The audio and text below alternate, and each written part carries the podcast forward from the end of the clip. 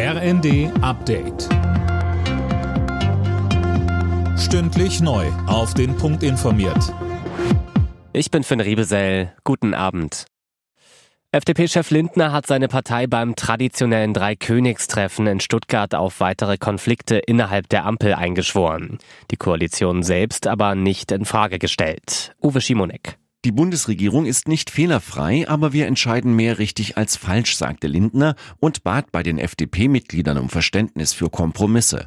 Rufen aus anderen Ampelparteien nach einer Aufweichung der Schuldenbremse erteilte der Finanzminister eine Absage.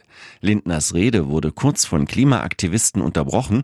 Im weiteren Verlauf kritisierte er außerdem noch die angekündigten Bauernproteste als unverhältnismäßig. Der Deutsche Bauernverband fordert kurz vor der geplanten Protestwoche der Landwirte friedlich zu bleiben. Beim Online-Dienst X wurde ein Appell veröffentlicht, darin heißt es unter anderem persönliche Anfeindungen seien tabu, ebenso wie schwarze Fahnen oder Galgen bei Demos. Bei der Bahn drohen wohl frühestens Mitte der Woche neue Streiks der Lokführergewerkschaft GDL. Hintergrund ist offenbar die Jahressitzung des Deutschen Beamtenbunds am Montag und Dienstag, Jana Klonikowski. Ja, das hat zumindest DBB-Chef Silberbach dem Kölner Stadtanzeiger gesagt. Demnach habe er mit GDL-Chef Weselski vereinbart, dass während der Sitzung keine Streiks durchgeführt werden. Die GDL gehört zum DBB.